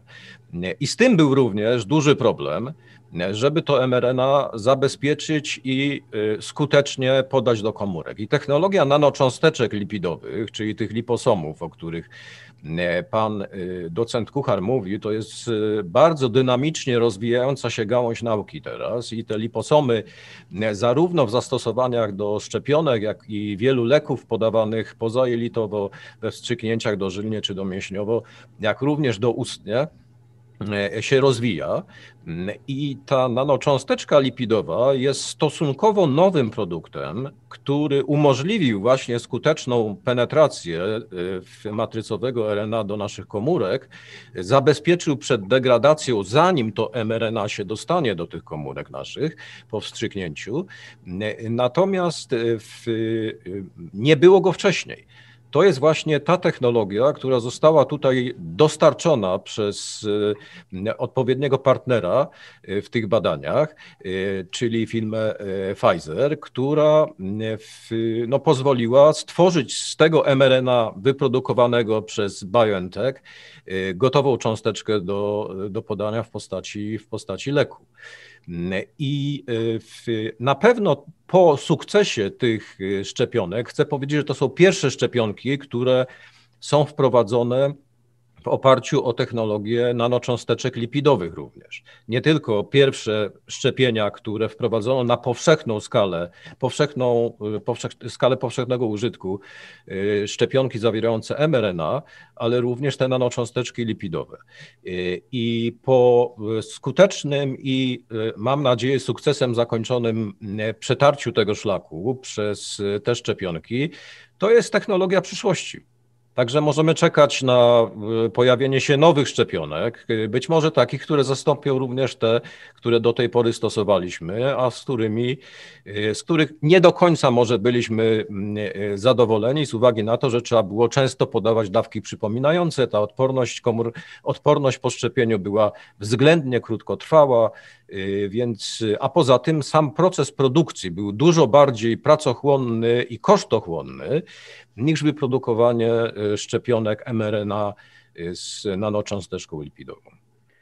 Właśnie, bo tutaj się pojawia pytanie kolejnej internautki nawiązujące do tego, dlaczego wybrano do tak ważnej szczepionki technologię mRNA i ja może bym, ponieważ już się nam czas kończy, pokazał tylko slajd, który trochę, trochę da odpowiedź na to pytanie, to znaczy E, nie wybrano dlatego, że tych preparatów, jak ja mówiłem na samym początku, powstaje między 200 a 300 i tutaj na tym slajdzie e, każdy kolor to jest inna technologia zastosowana w szczepionkach, nad którymi się pracuje. I część tych technologii, jak Państwo widzą, tutaj jest cała, e, cała długa lista. Część tych technologii to są, to są E, o, w tej chwili już Państwo widzą, e, część tych technologii to są stare technologie, więc właściwie chyba to pytanie powinno brzmieć, dlaczego, te, dlaczego szczepionka, szczepionka mRNA wygrała ten wyścig, to znaczy nie wygrała w tym sensie, że innych szczepionek nie będzie, bo one na pewno będą. Natomiast e, dlaczego, dlaczego ona była pierwsza? I może tym razem byśmy od pana docenta Kuchara zaczęli, a potem pan doktor Mrukowicz. Ja powiem krótko, ta szczepionka jest bardzo szybka w produkcji, dlatego że to nie była kwestia opracowania szczepionki. Proszę zobaczyć, że nas, ludzi na świecie jest 7 miliardów. Tu nie chodziło o to, żeby zrobić 5 szczepionek dla celebrytów, prawda? To jest szczepienie na masową skalę. W związku z czym tylko ta technologia, która gwarantowała szybkie wytworzenie, szybkie, szybko masową produkcję na masową skalę, no miała uzasadnienie ekonomiczne i racjonalne. Stąd akurat produkcja mRNA, która odbywa się całkowicie, ja mówię produkcja celowo, in vitro, bez udziału w ogóle nośnika biologicznego, co też gwarantuje całkowite bezpieczeństwo, jest technologią bardzo szybką. Ja o tym wspominałem, mówiąc o tym, że, że firma e, e, NT BioNTech, oni, proszę Państwa, skupiali się na tych szczepionkach przeciwrakowych, prawda? I chcieli mieć technologię szybki, szybkiego wytwarzania szczepionki. Ta, ta technologia y, do, dowiodła s, s, swojej skuteczności, skoro firma Pfizer, tam mimo tego, co się mówi, że ma przestoje, no jednak produkuje miliony tych szczepionek. No to błyskawicznie i to przy, bez budowy jakiegoś zakładu wytwórczego. Dopiero teraz mówi się, że, że w Niemczech powstanie druga, druga fabryka. Przecież fabryki się nie buduje w parę tygodni. Także to, to świadczy o tym, że ta technologia po prostu łatwo można było uzyskać efekt skali, tak? czyli przenieść od laboratorium do, do produkcji na masową, masową, masową skalę. Doktor Mrukowicz, i od razu dorzucę pytanie, bo też te cząsteczki nanolipidowe wywołały niepokój pewien na czacie, czy to jest coś nowego, e, potencjalnie niebezpiecznego, obcego dla organizmu. Także zacznijmy od tego, dlaczego, dlaczego ta szczepionka mRNA jest na razie na pierwszym miejscu w tym wyścigu, i, a potem jeszcze uspokójmy w kwestii e, tych nanocząsteczek lipidowych. Pierwsza kwestia, dwie rzeczy ze szczepionką mRNA. Nie dosyć, że ona jest łatwiejsza, dużo łatwiejsza i mniej kosztowna w produkcji, to można produkować bardzo szybko wiele milionów, miliardów dawek. A no proszę wziąć pod uwagę, że jest pandemia i wszystkie kraje są w niesamowitej potrzebie i trzeba tych szczepionek dostarczyć w krótkim okresie bardzo dużo. Więc to również brano pod uwagę, wybierając właśnie tę technologię do produkcji tych preparatów. Zresztą w no, trzy umowy, które z firmami szczepionkowymi podpisała Unia Europejska na zakup szczepionek dla populacji w krajów Unii Europejskiej, to są szczepionki oparte na mRNA, y, właśnie na tej technologii, o której rozmawiamy. Druga sprawa, że to są szczepionki, które są bardzo skuteczne. To, co podkreślaliśmy już wcześniej z panem docentem, że one bardzo dobrze stymulują układ immunologiczny, naśladując tą drogę naturalnego zakażenia. Y, czego nie możemy zawsze powiedzieć w stosunku do takich tradycyjnych szczepionek, które zawierają zabitego e, wirusa, zabity wirus, czy e, kawałek jego białka podawany gotowy w postaci gotowej e, w szczepionce. W takich sytuacjach często konieczna jest konieczne jest podawanie dawek przypominających, a tutaj na to nie mamy czasu, no bo wszystkim spieszy się do tego, żeby podać ten podstawowy cykl y, szczepienia, więc produkcja y, tych dawek byłaby oczywiście bardziej kosztowna, bo więcej trzeba byłoby ich wyprodukować y, w ciągu tego samego czasu. Więc to jest odpowiedź na, na to pytanie, dlaczego akurat ta technologia mRNA znalazła, znalazła tutaj najszybszą drogę do powszechnego użytku. Natomiast drugie pytanie, jeżeli chodzi o nanocząsteczki lipidowe, to chcę powiedzieć właśnie, że wiele produktów jest już zarejestrowanych, głównie leków, na przykład w onkologii, e, które tą technologię nanocząsteczek lipidowych e, wykorzystują. Ona ma oczywiście te nanocząsteczki lipidowe, liposomy, czyli kawałki, takie kropelki tłuszczu, mają różną konstrukcję w zależności od przeznaczenia tego, tego produktu i jego funkcji. W związku z tym akurat w szczepionce, w szczepionkach, to są nanocząsteczki lipidowe, które były w badaniach, natomiast nie były stosowane jeszcze w ramach powszechnych szczepień w innych preparatach. Stąd na przykład takie reakcje jak y, ta reakcja alergiczna, silna reakcja alergiczna, y, którą y, stwierdzono po podaniu jednego z, z preparatów, które aktualnie jest stosowane, czyli preparatu firmy Pfizer BioNTech. I, ale tak jak podkreślaliśmy, to jest zdarzenie, którego się spodziewaliśmy i które potrafimy skutecznie, skutecznie leczyć. Natomiast nie wydaje się, żeby mm, ona miała jakikolwiek inny efekt niekorzystny, bo badania kliniczne tego nie wykazały, a to są po prostu naturalne składniki, które tłuszcze, które wchodzą w skład również naszych komórek i ulegają również degradacji w naszym, w naszym organizmie.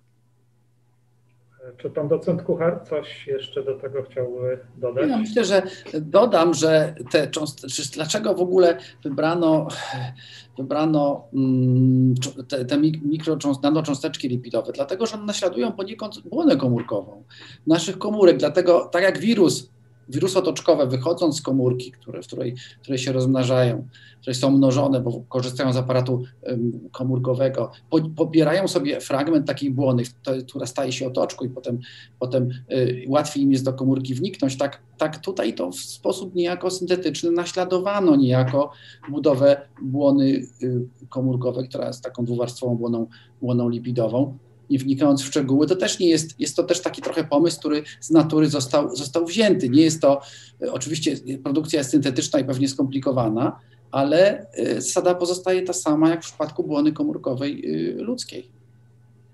Proszę Państwa, no niestety nasz czas minął, mimo że, znaczy nie mimo, ale sypią się kolejne, pojawiają się kolejne pytania, ale no, przykro mi strasznie, nie zdążymy na nie odpowiedzieć, e, ponieważ nasi goście mają kolejne swoje obowiązki, ale chciałem bardzo ogromnie podziękować e, dwóm ekspertom, których mieli Państwo okazję posłuchać. E, panu przypomnę, to jest pan docent Ernest Kuchar z Warszawskiego Uniwersytetu Medycznego oraz pan doktor nauk medycznych Jacek Mrukowicz, Polski Instytut Evidence-Based Medicine i redaktor naczelny medycyna praktyczna szczepienia.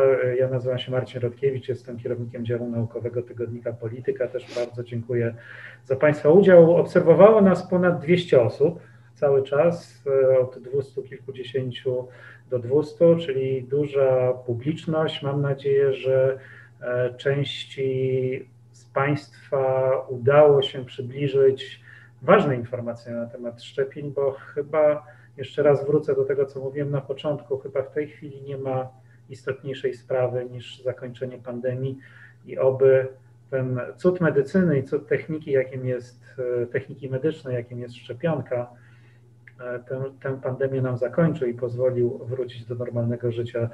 Jeszcze raz ogromnie dziękuję. Dziękuję bardzo organizatorom kawiarni naukowej. E, do zobaczenia następnym razem. Za miesiąc kolejny. Dziękuję, do widzenia. Dziękuję bardzo za zaproszenie. Dobranoc Państwu.